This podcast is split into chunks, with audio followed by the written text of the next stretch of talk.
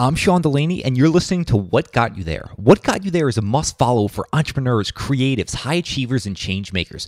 Each week, I sit down with some of the world's most influential people and focus on the journey behind their success. We uncover the strategy, tactics, and routines that help them get there. Now it's your journey, so it's time to learn what's going to get you there. What got you there with Sean Delaney? Uh, what got you there with Sean Delaney? What got you there with Sean Delaney? Uh, what got you there with got you, got you? If you want to change the world, make your bed. Make your bed. And, and the whole idea was start with the little things, the things you can control, the things you can do something about. And then when you do that little thing, then you can do another thing, another, and another. You make and keep commitments to yourself. That's in your circle of influence. And we can't do anything about what's happening to us at large. We can do a little bit about it in our in our environment, in, you know, in our world, in our in our circle of influence. But we got to keep our focus in that inner circle of influence, and as we do that, it will expand and grow. Stephen Covey is a New York Times and number one Wall Street Journal best-selling author of The Speed of Trust, the one thing that changes everything. He is the former CEO of the Covey Leadership Center, which under his stewardship became the largest leadership development company in the world. Stephen personally led the strategy that propelled his father's book, Dr. Stephen R. Covey's The Seven Habits of Highly Effective People, to become one of the two most influential business books of the 20th century, according to CEO Magazine. Making change transpire. That's the mission behind the most amazing tasting protein bar brand taking the nutrition industry by storm. That brand, they're MCT Co. and they make the most delicious, keto friendly, all natural collagen protein bars. If you're obsessed with the quality of food going into your body like I am, then head out and pick up these amazing bars jammed with 10 grams of collagen protein. They only have two to three net carbs, no added sugar, and loaded with high quality MCT oil for the healthy fats from coconuts. Whether you're busy running the kids around from activity to activity, a professional athlete, or just someone looking for a great tasting convenience snack, do yourself a favor. Head to mctco.com and use code WGYT for 20% off your order. Welcome to What Got You There. How are you doing this morning? Hey, Sean, I'm doing great. How are you? Uh, I'm doing well. Like like we were just mentioning. I mean, this is a unique time. There's a lot of uncertainty, a lot of questions. So we're recording this on, on March 31st, and you're someone who's been in leadership roles almost their entire life. You've been around difficult scenarios, and I would love to just get your perspective and your pulse on what you're doing right now during these times of uncertainty, just to have some normalcy, just to make sure you're handling this situation the correct way. So, do you have any perspectives uh, or, or, ways and approaches you're going about today? Um, yeah, well, it's changing by the day, isn't it? And and uh, um, because uh, there is so much uncertainty right now, and so I'm trying to um, kind of be uh, an optimistic realist, and and uh, you know to kind of. Con- confront the reality of, of what's happening to us in our society and and how it's impacting all of us. And yet at the same time having the hope and the optimism that we can and will get through this. And i'm reminded a little bit sean of of uh, um, in jim collins book good to great where he talked about the stockdale paradox he called it and the idea that uh, it was admiral james stockdale who was a prisoner of war in vietnam and and survived many years as a prisoner of war. And then he observed at the end that he found kind of the the you know the prisoners of war that were pessimists didn't do as well because they didn't have hope. Those that were you know the real optimists at some point um, lost hope when when their optimism wasn't realized. And he said the people that did the best were kind of the realists that that knew that we were not going to get out immediately, but that we would ultimately get out. And that's kind of how I feel as we're going through this is that it's hard to know how long this is going to last and the impact of it. But I am confident we will triumph over this and we'll get out and we'll come out and we'll be stronger for having gone through it, even though it's it's painful and it's tragic um, in many situations with uh, some of the the the illness and the and the suffering and the death. But um, we will get through it. I just don't know when. And and um, but to keep that hope, and yet at the same time confront the reality of what's facing us is very is is very uh, significant and, and as disruptive as anything that we've ever faced in our lifetimes. Yeah, so I mean, that's kind of how I'm viewing it as as a as a optimistic realist. No, I, I love that framework, and and so many times we're unwilling i, I want to say to embrace the the harsh realities and this is one of those times you really need to to embrace that and understand that. You bring up jim collins work. Have you been going back recently looking at examples throughout history of people overcoming adversities or was this just top of mind for you from jim's work there? Um, that was top of mind but at the same time i have looked at some of this and i i, I looked at uh, uh, winston churchill in World War II and, and when he became prime minister and and um, and how he um, was very much a realist, but how he also spoke the truth and he confronted reality. To use my trust language, you know, he rather than skirting it or burying his head in the sand or not telling the British people what was happening, he would take it head on. And you know, he'd say the news from France is not good and and um, and you know, but he also said, you know, we will prevail and never give up, and this type of thing, and and we will fight. But he but he addressed it directly, and and as I look back at uh, some of the great learnings and insights in crisis in crises through history, um, you know, your greatest uh, cre- uh, your greatest asset during a time of crisis for a leader is your credibility. And your greatest currency is the trust that people have in you. So you don't want to do anything to squander that credibility or lose that trust. And so by being able to kind of confront the reality, even the difficult things, the tough things, and that's the Jim Collins, you know, we're not going to get out right away, but we ultimately will get out. You know, that was the at Stockdale paradox.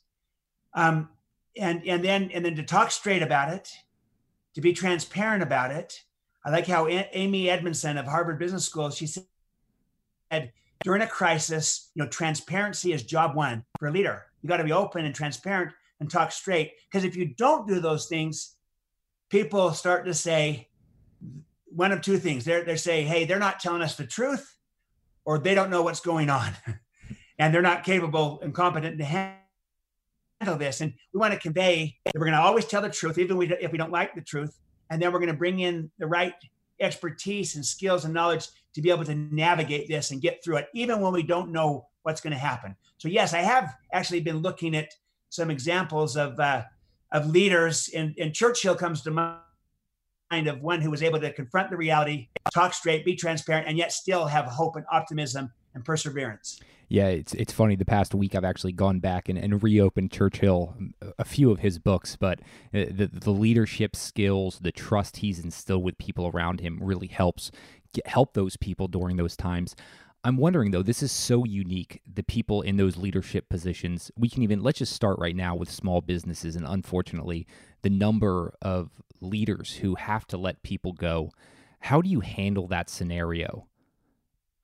Yeah, it's very difficult and um, no easy way through it. My experience is this how we do what we do can make a profound difference. Hmm. And, and so we have to confront the reality. And the reality might be very difficult. And if I'm a small business and my revenues have dried up or, you know, or dramatically dropped such that the business model doesn't work right now. And if my sources of cash also have dried up such that I'm running out of cash, I might be forced to do things I would never otherwise do to survive in order to, you know, to have an ongoing business and to be able to hire great people. And so sometimes, um, we, you know, sometimes I've seen businesses um, collectively uh, take pay cuts. Um, other in other cases, though, that's not enough, and and there has to be uh, people let go. But how we do what we do can make a big difference. And so the more we can confront reality, take things head on, and then and then talk about it. Here's our situation. Here's what's happening to us. here's why this is a problem. Here's our cash flow situation.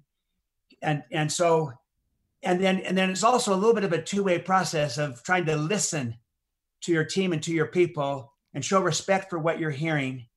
And and then we, we treat and then you know, but we're talking straight about it. And so if you have to, you know, let people go, how you go about doing it makes a difference. That you do it with respect, you do it with compassion, with openness, with transparency, and and um, also with uh, with you know great respect for for, for how you treat their contribution and, and and also what you're hoping for in the future can happen. It's it's a new world right now for most leaders, and so there's no easy way out of this.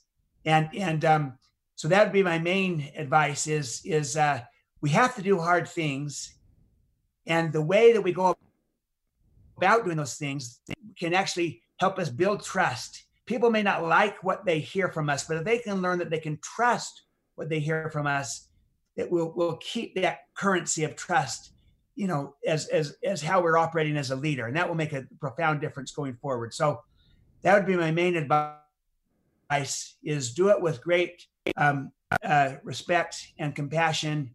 But at the same time, we've got to be open and authentic and real and transparent versus skirting the issues, evading it, avoiding it, etc. No, this is this is absolutely fantastic. This is unbelievable insights and, and feedback. And, and what I, appreciate about you so much is I, I like to only have conversations on this show that are going to stand the test of time. And even though this is a uni- unique circumstance we're in right now, these lessons they'll stand the test of time. So I, I love hearing about this. Last one about the the current scenario we're in. But what about the people not in in those leadership roles in those leadership positions? How do they handle this uncertainty? Are there any mindsets, any frameworks that that they can just be living out right now to help handle this? Yes, I um, again a very difficult situation for for all of us and and for people in that situation that you're describing that aren't in the leadership role or position and and feel very much you know buffeted by all these forces hitting them and and so my main advice would be um, what I learned from my father in in uh, his in his work on the seven habits of highly effective people, and that is that um, that there's the circle of our concern, the things that we're concerned about, and right now it's never been bigger or greater because of what's happening to us with this uh, crises and and um, all the impact that that has on us, and potentially the loss of jobs, and potentially the loss of of uh, important uh, uh, things that we have grown accustomed to or used to, contributions we're trying to make. So the things that are happening to us is our circle of concern. Inside of that circle of concern is a smaller circle of influence. And those are the things that we can do something about. I can't do anything about the you know global situation. I can do a lot about my willingness to practice social distancing and my willingness to help others do the same. And so and i can't do a whole lot about necessarily whether my company is going to have layoffs but i can do a whole lot about what i'm going to try to do to build my capabilities and my knowledge and my skills during these difficult times and i might have some t- downtime in which i'm going to try to to uh, develop myself and to enhance myself and to grow and develop. The more i focus on my circle of influence the larger my circle of influence becomes. The more i focus on the circle of concern all these terrible things that are happening to us and right now it's hard not to but the more i focus on that the smaller my circle of influence becomes and i feel less empowered but I feel much more empowered when I focus on that circle of influence.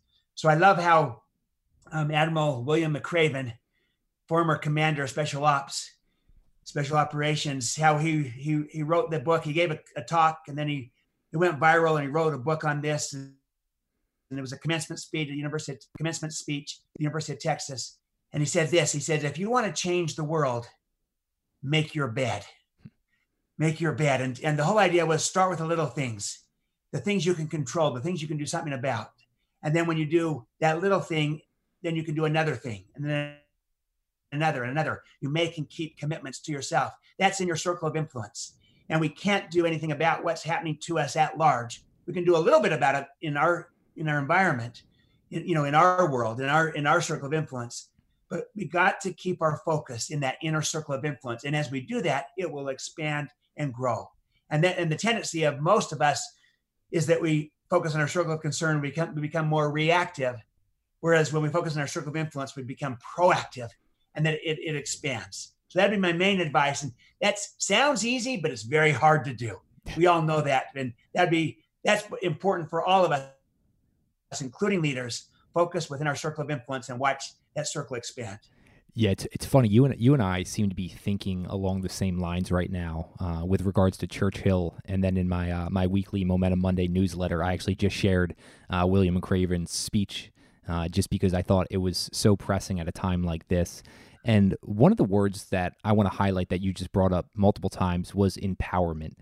And when you're concentrating on that circle of influence, it's unbelievable the amount of empowerment you have. I've just noticed for myself during this time of uncertainty sticking with routines, working on some projects that have been on the back burner for months. Uh, I've really been able to dive into. And when you get those little wins, those little successes, that empowerment just builds in you. So, so thanks for bringing that up. But let's rewind the clock a little bit. Uh, I know we've been talking about current things. I'd love to shed some light on what you were like when you were younger. Are, are there any lessons or, or early things that you did that you think have just stuck with you throughout time? Um, well, many. And I, I tell you, I, I, grew up in a great home, so I was fortunate, blessed to have a, um, a wonderful home life with a, um, a father and a mother um, who taught me so much. And and um, I learned a couple of things that that stay with me to this day. One is back to this whole idea of the circle of influence, circle, circle of concern. I learned that from my parents and from my dad in particular, who you know, if ever I were to complain or gripe and say, hey, you know, I'd go, I'd be in high school and I'd say, I got the worst teacher. How am I going to learn math when I got this lousy teacher? And you know, my dad would say, you know, you're responsible. don't blame your teacher. Don't finger point and blame. It's going to be up to you. Why don't you go meet with your teacher, talk with your teacher, or maybe meet with other people? But you are responsible for your learning, not the teacher. And you know, I wanted to gripe, I wanted to complain, I wanted to finger point, but he's saying, no, you're being reactive. Be proactive. Use your own resourcefulness and initiative to make things happen. Um, there's one example. Another one is is this is where I this is one of the areas that I ended up going into as my life's work.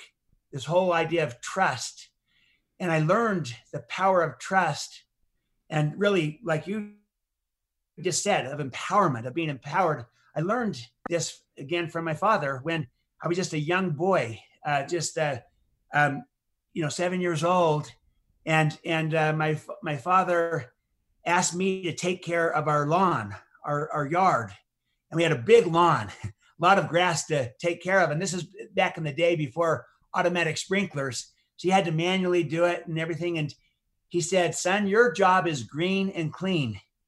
And that was the whole idea. Those are results words of I want the lawn to be green, I want it to be clean and he and he trained me for two weeks. Again, I'm a young seven year old boy trying to learn how to do this, and he trained me how to do it and gave me the responsibility. After two weeks of training, he said, "Okay, son, it's your job. You're green and clean. Take over." And and um and I remember, you know, the first four or five days, I did absolutely nothing on the lawn, and this was in the middle of the summer. Sean, it was it was uh um, scorching heat, and the lawn was turning yellow by the day, even by the hour, because it was just so hot. And and my father wanted to kind of just take back the responsibility from me, the trust that he gave in, to me, and and say, you know what, you're too young, you know, I'll handle it myself. But he didn't do it. He stayed with it, and we'd built in an agreement that once a week we'd walk around to see how we're doing. So I'd be accountable to, you know, the job that he was giving me. And so he said, son, why don't we walk around and see how we're doing? And again, this is five or six days into it. I've done nothing. And, and, um, I walk around and I said, you know, I started to cry and, you know, and I said, dad, this is just so hard. And, and he said, what's hard, son? You haven't done one thing yet. but, but Sean, what was hard was me learning to take responsibility and, and to take initiative. And my dad had trusted me and I had not yet kind of risen to it, but he stayed with the trust. He didn't he didn't abandon it. And I said, Dad, will you help me out? He said, Hey, I agreed I'd be your helper if I've got time. I said, Do you have time, Dad? He says, I've got time. So I went in to the house. I brought out two garbage sacks. I gave one to my dad and one to me. And I said to my dad, Hey, will you go pick up that garbage over there? Because it makes me want to vomit. and, and he said, Okay, I'll do it. I'm your helper. And at that moment, I saw that my dad was responding to me. I was, as a seven year old, directing my dad what to do, and he was doing it. And I and I said to myself, "Wow, I'm responsible. This is my job." And I, I hardly had to ask for help the rest of the summer. I took responsibility for that job, and it became the yard became green and clean. And as I look back on it, you know, my dad would tell that story um, to talk about stewardship delegation or win-win performance agreements. But I was a seven-year-old boy. I didn't know what those words meant. Here's what I, knew as a seven-year-old. I felt trusted. I felt my father trusted me, and I didn't want to let him down. It inspired me. It brought out the best in me. It helped me develop myself and my skills and my responsibility. And I reciprocated the trust and gave it back to him. And as I reflected upon my life, as I felt like what I had to add, I, I felt this trust. What I'd been given as a gift was the greatest insight and learning of my life because of what being trusted to people. To be trusted is the most inspiring form of human motivation. It brings out the very best in all of us. That was me as a seven year old. Imagine what trust does when we're trusted as 27 year olds and 37 and 57 and 77 year olds. It brings out the very best in all of us. And so it was from that learning of being trusted, as well as in my own personal experience of, you know, of when we merged our companies and suddenly we had low trust and we had to build that trust back. I kind of emerged from that and said, trust is such a big idea. And yet we're hardly talking about it. We're assuming it, we're taking it for granted. It matters enormously and it is learnable. And I personally experienced it. And so, you know, those are a couple just little insights and learnings from my youth that have served me and actually gave, you know, they help me choose the path that I've chosen to feel like I have something to contribute to the world. And it's all about this idea of trust. And I learned it directly firsthand from my father. Yeah, that's pretty uh, much a, a, profound learning at age seven there. Uh, and you mentioned that, that it is learnable. You can improve on this. So I'm wondering all the experience that you've had around trust, how do we, as a leader, how do we help those that we want to instill more trust in? How do we give them that leeway? There, there's that fine balance, right, between giving them enough room to, to fail, make mistakes, and then also showing them the, the ways to improve upon that. How do you balance that out? Yeah, it's a great point you're bringing up because, you know, if you trust too much, too soon, too much risk, you know, you can get burned. It can it can be a disaster. You can go too far, and you know, and not everyone can be trusted. So it's not a one size fits all. But also, if you don't trust enough, and you don't empower your people, your team, you won't um, develop them. You won't inspire them, and and and you'll be too dependent upon yourself what you can do. So you're trying to find that balancing act, that sweet spot. I call it smart trust. And the whole idea is that you're kind of looking at two different dimensions. The first is your propensity to trust as a leader, your desire, your inclination, your bias to extend trust to people. Ideally, you'd like that to be high, a willingness to trust people because you'll, you'll see possibilities that you would never see otherwise if you have a willingness and openness to trust people. But you've got to be smart about it. And that's where the second dimension I call analysis. That flows out of your, your head. See, the propensity to trust flows from your heart. The analysis flows from your head. And in the analysis, you're looking at what's the situation? You know, what am I extending trust on? What's the risk involved? And what's the credibility of the person or the people involved? And then I'm using good judgment as to when to trust and how much to trust and trying to set people up to, to win in this process so that I can extend more trust to them in the future so that they develop themselves. My father, when he taught me to take care of the yard green and clean, you know, the risk was pretty low. If I if I didn't do it, the lawn gets yellow. Mm-hmm. And that's not a good thing, but it's not the end of the world. You know, but there might be another situation in business where you might be trusting someone too much too soon. They're not ready. The risk is too great. If they don't do well with this, maybe it could sink the firm. You know, that wouldn't be smart to extend trust too much too soon to someone that, when they're not ready, maybe too risky. At the same time, in many situations, people are so much more capable and ready and creative to take on more than they're given. And they don't get the opportunity because we're not trusting people. So we got to find that sweet spot. It's not a one size fits all. But I think one of the great things right now that's happening in our current environment with this, um, you know, crisis with, with this pandemic. But I also think, like you said, in any environment, you know, beyond the pandemic, in these are timeless principles.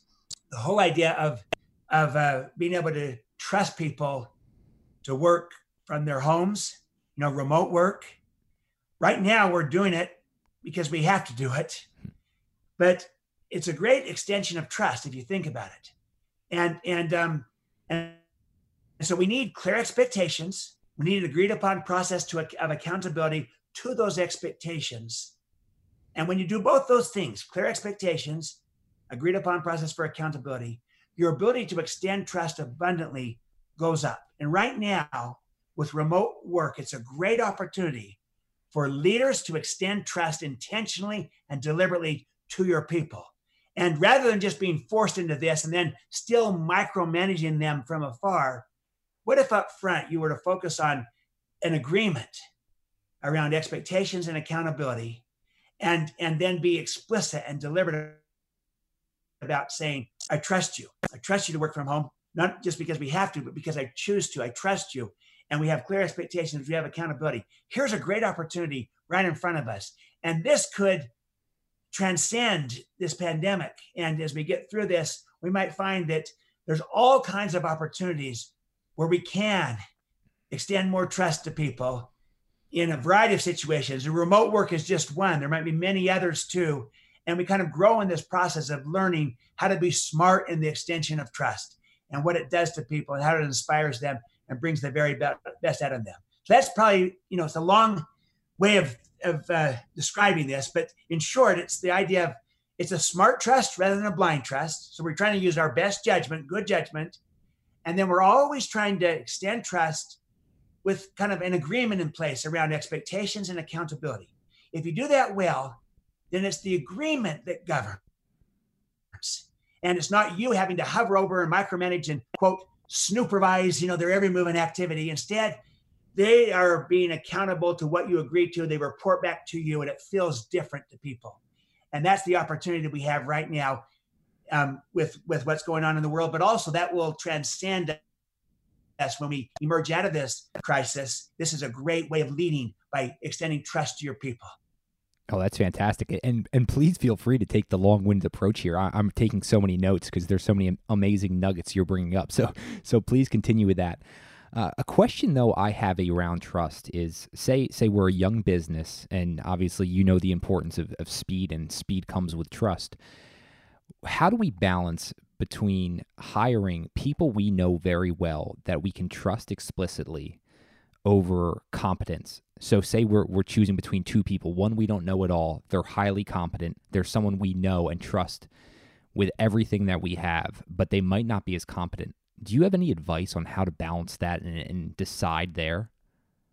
Yeah, so uh, um, again, you're you're you're very real, Sean, with uh, the dilemmas you bring up, because this is this is very real. You might feel like you know someone, you trust them, you've been with them, you're not questioning their agenda, their their motive, and yet maybe you're not quite sure about their skills or capabilities, their competence, and and so this is an ongoing process of of learning to hire for both character and competence, both. Sometimes people hire for competence, but they end up firing for character, hmm. and you know because they let they get let down, and that's not sufficient. But the other way is not sufficient either. If it's if someone has good character, but they're lacking the competence, that might not be sufficient. But here's the thing: the competence is tied to the job to be done. None of us are competent at everything. So we have to just say, look, in a changing world where everything's evolving, can this person learn? Are they a good learner? And are they capable of learning? fast and and changing and adapting because everything's changing. And so rather than just looking at they have all this experience and you know because that might be someone might have 20 years of experience but it might really be one year of experience that they've repeated 20 times. Hmm. and and um, you know but you know the real question in my mind is are they learning? Are they growing? Are they improving? Are they getting better? Can they learn? Are they adaptive and responsive? And that's the kind of thing that we need in a changing environment in a disruptive world. And even beyond the pandemic it's a world of change and disruption everywhere. So to be agile to be adaptive to be responsive and when you can trust someone that they get along well with others and if they have enough competence that they are a good learner and and they can apply and and and, and learn and recreate and reinvent then it may be that you're saying we can learn the skills and the competencies. We can develop that, that as long as that's in them the basic capability so the competence does matter. I don't want to downplay that because that's part of how you keep the trust. If someone could be honest and really caring and not able to deliver. And in that case, I might trust them to watch my home because they're honest and caring, but I might not trust them on the key project, the key client, the key deliverable if they can't perform. So I've got to have the competence to, as well as the character. You can learn to hire for both character and competence. All I'm saying is on the competence, look more to their track record of results in the past and and um, and then also to their their ability to learn and their and their ability to acquire knowledge and skills and and to adapt and to respond and to change and to work well with people as a means of saying hey in a changing world if they have those competencies even if they're lacking some of the specific areas of expertise i might be able to train them in that, that expertise because they've proven they're a fast learner they're a good learner and that can help you fill in gaps and and you know and go with people that that uh, you feel that you can trust. And so, but I I'm going to expand trust to say it's not we don't want to just trust the character. We also need to trust the competence. So both character and competence are vital to sustain the trust. Yeah, you bring up such a good point there, and it's not a, a one-sided coin. Uh, a saying you said a few minutes ago: "None of us are competent at everything." And it makes me think of those times, uh, even even for myself, when I've been asked to take on a role that's going to stretch me, and there, those moments of, of self doubt will kick in, right? Like, am I am I capable of this? Can I take on this role? I know you've been thrown in roles like that.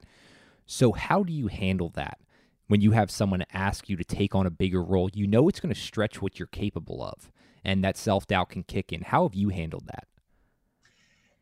Yes, this has happened to me a few different times. It's part of you know, consistent with um, your podcast, Sean. What got you there? I, I've been put in places. I mean, it happened to me when I was seven years old. That was a minor thing, right? But as a seven year old, that's a big job. Take care of the yard, green and clean. And and I wasn't quite ready for it, but my father worked with me to help me develop myself.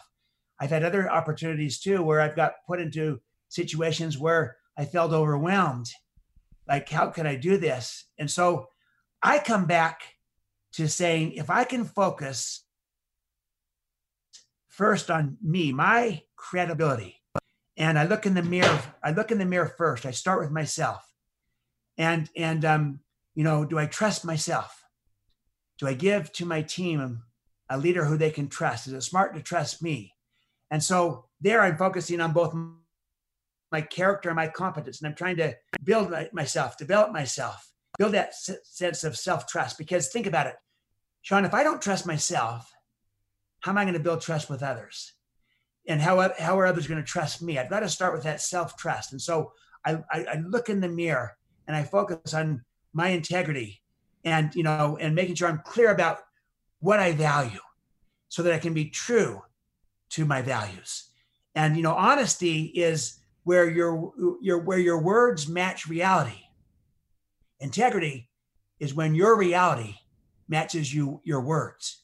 You are, are who you say you are. So I'm trying to say, here's what I stand for. Here's what I'm about. These are my values. This is what matters to me. Now I live true to that. That's integrity. That gives me clarity and, and power. That's, you know, Admiral McRaven, make your bed. That's that's the first step. The second is I look at my intent. What's my motive? Am I seeking mutual benefit? Win, win. Do I care about others and that they win? So, yes, I want to win, but I want everybody I'm working with to win. Mutual benefit is the only sustainable approach in an interdependent reality. And so I'm trying to just check my motive and my agenda. Win win. And my motive is I care. I care about my people. So when I start with that in, integrity and that intent, integrity of, of being true to who I am and my values, and you know, honest, truthful, and intent is I care about people and I'm seeking mutual benefit. That gives me a sense of clarity and power. But then I then I focus on my competence, and and the competence is kind of two halves: my capabilities and my results. So my capabilities are my talents and my skills and my expertise and my knowledge and my style. And the key here is that I'm always learning, growing, improving, staying relevant. So I'm constantly saying, okay, I've been thrust into a new role and I have to develop some new skills. I'm going to need to bring in some people that have those skills to complement me for my shortcomings, my weaknesses. I love what Peter Drucker said. He said, learn to um, feed strengths and starve weaknesses. And the best way to do that, I know as a leader, is to surround yourself with a complementary team where your strength complements others' weaknesses and, and your weaknesses are complemented by other strengths so that you you you build a team that can compensate. And then you try to get you know you try to grow in areas of weakness where it matters to grow. And you know again we can't be perfect at everything but we try to build enough capability in the areas that matter for the kind of leadership we're providing. And so that's kind of the third and the fourth dimension is then my results my track record because that gives people confidence when they see that I deliver, I perform, I come through. If I did it in one area, then it gives them confidence I can do it in another and in another and so forth. So I've given you four areas of what I call, I call these the four cores of credibility. And I use a metaphor of a tree. If you, if our listeners will envision of, of a, a tree, you have the roots of the tree, the trunk of the tree, the branches, and the fruits. Those four cores of credibility um, are, you know, illustrate are illustrated through the tree. Integrity is the roots of the tree. Intent is the trunk. And integrity and intent flow from our character. And we try to build that. That gives us self confidence. Capabilities is the branches of the tree. And the, the fruits of the tree is results, our track record of performance. And, and, um, and when I have strong capabilities and I'm, and I'm in growing capabilities and a track record of results, I feel a sense of self confidence again. And that helps me trust myself and therefore trust others. So I always look in the mirror. I start with myself. I focus on my credibility and what I can do about growing, increasing, enhancing that credibility. And with that, then I feel that sense that Admiral McRaven talked about. I've made my bed and I feel a sense of confidence going forward. I don't have to be perfect. I surround myself by a good team, but I can move forward with confidence and see great things happen. And I, and I find the best leaders do this. They lead from the inside out and they look in the mirror. They start with themselves. Well, this question started around being being thrust into a role that's going to stretch you, and, and you hit on results there. And I love learning from people with hands-on experience. So I'm thinking about when you were thrust in the role CEO of Covey Leadership Center and during that time, what I'm so impressed by is your ability to grow profits 12 fold to over 110 million. So I'm wondering when you first take that role on, what are some of the other things? Maybe not necessarily these huge pillars, but are there any little things you might have changed or implemented that you thought had profound impacts? Yes. Um, we here's our situation when I took over. We'd been growing, so we had a good value proposition but we were not very profitable, you know, very, very low margins. We had good growth, high growth. We had no outside capital. We had a lot of debt. Now do the math on that. It's not high, looking good. that's right. High growth with low margins, no outside capital, a lot of debt. Our debt to liabilities, our, our tangible debt to total liabilities ratio was 223 to 1. We were completely upside down. And the bank at the time was ready to pull our line of credit. And so what came to me was, you know, um, we needed to quickly um, change our business model and and figure out how to make money at what we were doing. We still wanted to, you know, we wanted to make sure that our value proposition for our customer stayed high. We didn't want to change that. That's why we were growing because customers loved the value we were creating for them. But we had not yet figured out how to make money at it in a sustainable way. And we were so mission driven, Sean. You know, we're all about doing good and impacting people in society. It was very easy to find ourselves getting involved in all kinds of opportunities everywhere. But many of them really were hobbies. We could never, never really make money at it. We couldn't get good at it. We couldn't sustain it. But we were involved in all these hobbies out there that was part of our mission, but we couldn't, but there was no margin to it. So we developed a mantra no margin, no mission.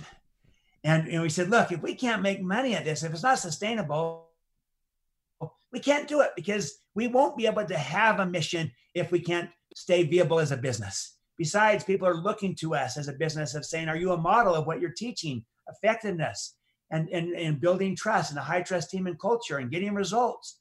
So we had to model it and we had to um, really focus on our business model. So we got we, we got out of a lot of hobbies and we learned this by doing activity-based costing on our business and learned where we were making money, where we were not. And we had to make some hard decisions and say, you know what?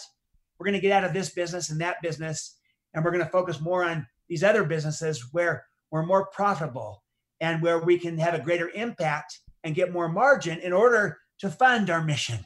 And, and it was hard because people had grown attached to a lot of these, you know, mission driven activities that were hobbies where we couldn't make money. But what happened is we began to improve and our margin started to go up and our profitability started to go up.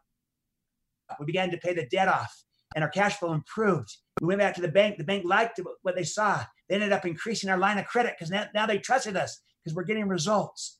And, and we transformed our business and became far more profitable. And with that, now we had far greater clout and influence and a platform really to impact people, to have a greater mission, to do more, to impact people all over the world. And so we had kind of dichotomized it. You know, are we are, are we all about our mission or we are just a business trying to make money? And I said that's a false dichotomy. There's a third alternative. We are a mission driven business. We are a business. We have to operate as a business. We have to make money in order to, to sustain our mission. But we're not an ordinary business that's just trying to make money. We're trying to make a difference. We're trying to contribute to the world. And that inspired people.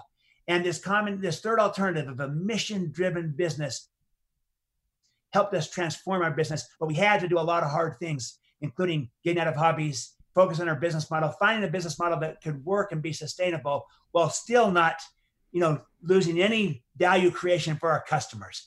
And that was a process. But I'll tell you what, we did it as a team and we built a high trust culture as a team. We built trust with our suppliers. We built trust with our customers. And as I t- as I talk about in the, my book, The Speed of Trust, when you build trust with all these stakeholders, you move faster. There's less cost. The profits go up dramatically. They multiplied because high trust is a dividend, just like low trust is a tax. And your ability to collaborate and to innovate and to create and to engage your people and to inspire them goes up when there's trust. And with customers, you build trust with customers, they stay with you longer. They give you the benefit of the doubt. They refer business to you. And referral business is the speed of trust in action because it's your customer telling your prospect that they should trust you. And there's a transference of trust from your customer to your prospect. And your prospect becomes a new customer faster and at less cost. And it's a powerful, virtuous upward cycle where trust and confidence create more trust and confidence with all your stakeholders. And that's what we experienced and what happened. And it changed everything for our company. But it took, again, as a company, we kind of had to look in the mirror as a company and say, you know, where are we at? What's working? What's not? And, and then what business is our business? And how can we do it better and still keep our mission intact? And, we, and that was a process. It wasn't easy, but we got there and it made a profound difference. Yeah, trust is one of those things that we all know it's important, but what I love is that you've really codified the the number of ways and the value it truly does add. And one of those value adds you were talking about is building a strong culture. So I'd love to get your take as, you start to scale up. Hiring is one of the more important things. What what are you looking for uh, when someone walks in that door during an interview and, and you're assessing them? Yes. Again, I'm trying to hire for both character and competence.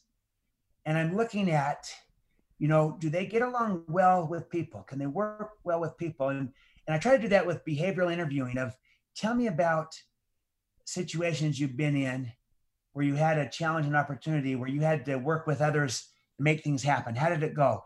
And I and I'm trying to see to what that they are talking we, not just I, and giving credit to others and collaborating and creating versus just, you know, just heroic, all about me. Because if I, if I can get people that can work well with others, that's part of building a great team, a great culture that's collaborative. Then I'm also looking for, you know, their resourcefulness, their initiative, their proactivity, if you will, even more than precise technical expertise in every situation. As long as they're resourceful and, and have initiative and take it and learn and grow and improve and get better. So I'm looking for kind of those things that that demonstrates to me their character, their competence. Again, I can't cover everything. So I'm trying to say, can they help us build a team and a culture here? Can they learn? Can they be a catalyst to help us do this? And do they add to what we're trying to do? And and um and but then but the key is so you're right, hiring's a, a key. But I'll give you another key to building a high trust culture is we need modeling from leaders. We need people that are saying, you know, here's what we're trying to do, here's why. They're giving the why behind the what, they're declaring their intent. Sometimes people give the what, they often don't give the why. Give the why. So declare your intent. Here's what we're trying to do. Here's how we're going to do it. You know, we're going to talk straight. And you, you declare it. You say what you're going to do. So we're going to tell the truth. And then you model it and you tell the truth and you call things what they are versus, you know, spinning or sugar coating or, you know, kind of uh, twisting, manipulating, posturing. And then you're transparent, you're open, to model that versus having hidden agendas. And, you know, and you, you practice accountability, you take responsibility versus finger pointing and blaming. And, and so you're kind of saying, here's who we are, here's what we stand for. These are the kind of behaviors we're seeking in our culture. And we then seek to lead out and model that.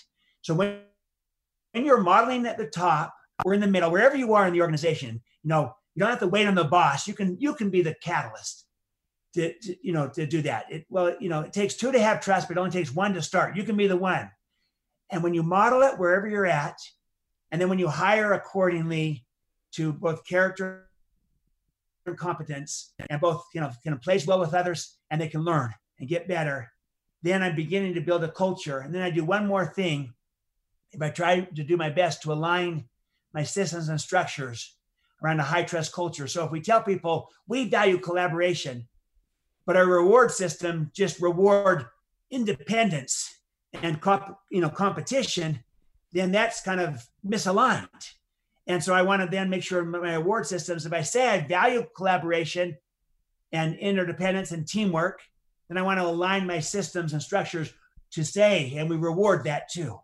And that takes some time to get there. But a combination of modeling with good hiring for fit as well as for opportunity, and then aligning systems and structures enable you to build a high trust culture. When you have a high trust culture, you can move fast, you can be agile and adaptive, you can respond, you can innovate. Um, the data is overwhelming that high trust cultures innovate at 11 times the pace of low trust cultures because people are far more able to take a risk, make a mistake, learn, get better, and improve. And when there's low trust, you just won't do that. You won't take that risk.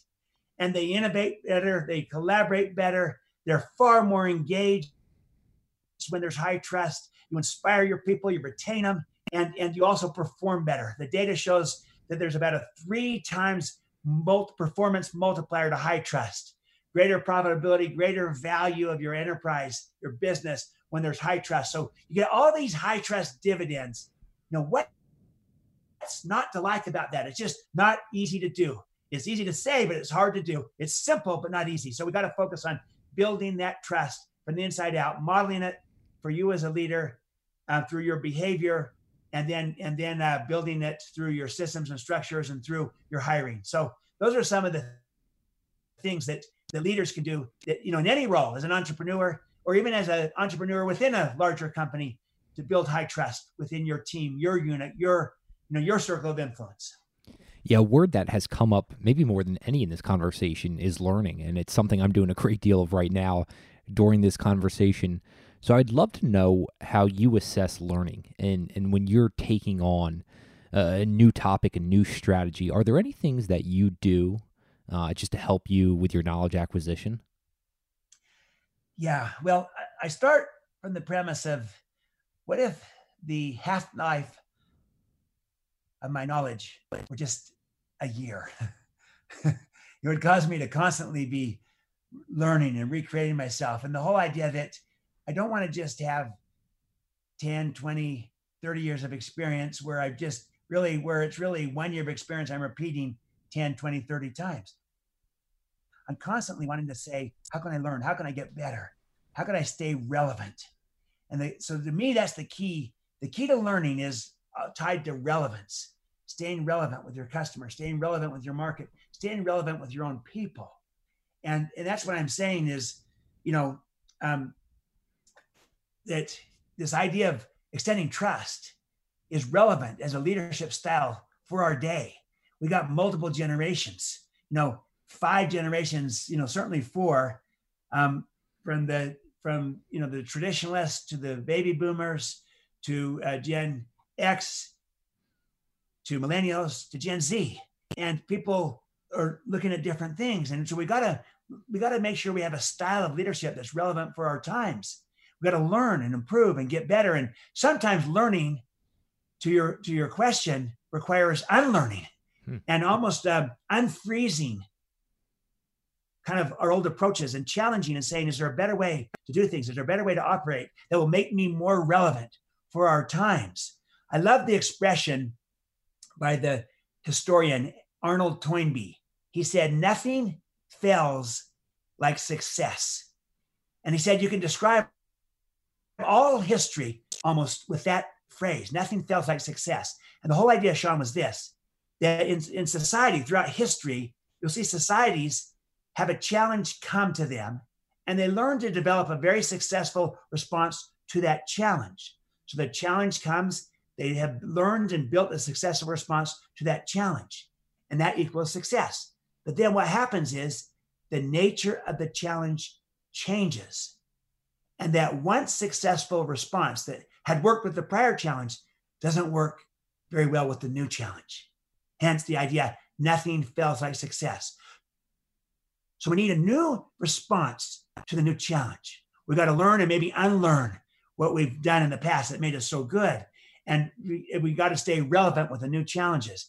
And that's what's happening. We now have multiple generations at work in a way we haven't had before. We have change and disruption hitting us in a way we haven't before. Not just this pandemic, but even outside of that, when we get through this, just the pace of change, the amount of change, the type of change, the disruption that's hitting every industry we have a need for engagement, a need for innovation, a need for collaboration in new and different ways greater than ever before. We have a need to inspire people like never before. So to operate kind of how we've done things in the past may not be near as relevant today. Nothing fails like success. We need a new way of leading and of operating that is relevant for our times. So to operate with a style of leadership that you might call command and control, that might have worked in the past is like playing tennis with a golf club. You know, the, the tool you're using, the style of leadership you're employing is not relevant for our world today. We need a new style of leadership. I call it trust and inspire that's relevant for our times. It's everything we've been talking about to extend trust to people, to inspire them. And, to, and because that, that brings out the best in them and enables collaboration and innovation and agility so we can adapt and respond to the change, to the disruption. And we've got to constantly be improving and getting better and learning. You're exactly right to stay relevant. And so it is an ongoing process. I love um, the phrase, the expression by General Shinseki, former chief of staff of the army. He said, if you don't like change, you're going to like irrelevance even less. Hmm. you know, and so the change is hitting us we got to stay relevant. And the key to relevance is to stay learning, improving, and getting better, including in our style of leadership, the way that we lead people, interact, and to stay relevant for our new world, for you know, for the new challenge in front of us, which is taking place today. So that you're exactly right. It is ongoing learning and, and improving. But I think that if you can tie the learning to the idea of relevance, relevance with your people, relevance with your customers and in the marketplace, that will then have you know a, a connecting point to our learning. So we're not learning just for the sake of learning. We're learning in order to stay relevant with all our stakeholders. Yeah, you bring up such a great point. It, it reminds me of creative destruction. And if you're not doing that, if you're not reinventing your business model, uh, it's going to go out of date. It won't be relevant, like you've said. You, you continue to bring up people throughout history, great military strategists. So I have to assume you're a very big reader. I love reading, so I'm always intrigued by what books people continually go back to over the years. Are, are there any books you've continued to pick up? Um, you know what? I I love both uh, literature um, because that can take you to places that you that you know you can sometimes only imagine it enables us to experience life in different ways from classics like uh, les miserables to you know which which to me inspires me and it shows you again the power of of uh, being trusted jean valjean being trusted by someone when his he felt his life was basically over. And it was that bishop that when he stole the candlesticks, for those that are familiar with the story, and someone believed in him, trusted him, to to uh, more you know books about you know business books, the traditional business books.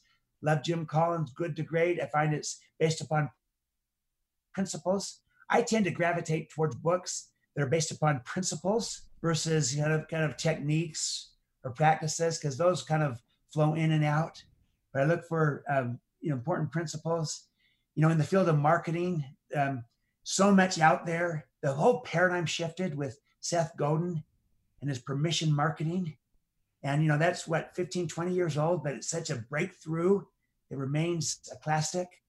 Um, Frederick Reichheld book um, on the loyalty effect, all about creating value for customers. I come back to that again. It's it, it's it's it's kind of an old one. I um you know I know this is self-serving because it, it runs in the family, but my father's work on the seven habits of highly effective people is foundational for both personal effectiveness and for personal leadership development for any leader because again it's based upon principles and it focuses from the inside out but i think you can go through if you have a framework to which to look at things then you can go through you know historical books and i like you i also do um, uh, like like history and and um, and and and like to read. Uh, um, you know, I like to stay current with what's going on, but boy, there's so much going on. It's hard to stay current. So I try to say, you know, uh, change is the only constant. Well, actually, there's another constant in addition to, to change, and that is principles. And principles ground us. And during a time of great change and transition, people long for principles. And so that's what I try to do with Speed of Trust is teach basic foundational principles, you know, that trustworthiness underlies trust. And it's about credibility, it's about behavior and fairness and honesty and integrity and creating value. And these are principles that transcend time and cultures. And coming back to things like that help us through it, you know, to deal with the challenges that life throws us. And so, yes, I think we can get a lot from studying history, but what I like to come back to is how um, there's all this change going on around us, and we have to be responsive. We got to stay relevant. But the need to constantly come back to principles in the midst of change gives us a sense of an anchor during a time of uncertainty. And that's why, to me, some of the the, the classics are, are so important. And I come I tend to draw be drawn back to that. Yeah, I couldn't agree more. Sticking with the principles that'll withstand the test of time is essential throughout all elements of life, not only times like this. Well, Stephen Covey, this has been truly fascinating, a complete joy for me. Where else do you want the listeners staying connected with you, picking up your books? Anywhere we can direct them? Yeah, I'd love if the listeners, if you're interested in this, uh, go to uh, speedoftrust.com, speedoftrust.com, um, because you'll find some videos there, some some things for for free. You can look, you can apply. You'll talk about this idea of how trust is really the one thing that changes everything. It impacts everything we're trying to do. At one level, we all know that, but as we've been discussing, at another level, it is an such a performance multiplier and an accelerator and an energizer for everything that we're trying to do that it makes the second point really important, and that, and that is that trust is learnable. And in the Speed of Trust book, I kind of outline how you build trust on purpose as a leader, as a team, as an organization, and turn this trust into your greatest strength, into your currency. Trust is the ultimate currency in our world today. So, uh, speedoftrust.com is a great place to get access to some of these resources. Also, you can follow me on uh, Twitter at Stephen M. R. Covey. And I'd love to engage with our listeners and hopefully add value with what I feel is my life's work and my calling is to try to help increase trust in our world as a means of inspiring people and organizations everywhere. Well, there was a lot of value given in this conversation. So thanks again for joining us on What Got You There. You're, you're welcome, Sean. And thank you for what you're doing to uh, really increase trust in the world by talking to great leaders and practitioners and helping our listeners see, be inspired by their stories so they can also see that same possibility in themselves. That's what you do. So you are a catalyst to building trust in this world. And I, and I appreciate being a co-catalyst with you to help bring about a renaissance of trust. Thanks so much, Sean. You guys made it to the end of another episode of What Got You There. I hope you guys enjoyed it. I really do appreciate you taking the time to listen all the way through. If you found value in this, the best way you can support the show is giving us a review, rating it, sharing it with your friends, and also sharing on social. I can't tell you how much I appreciate it. Looking forward to you guys listening to another episode.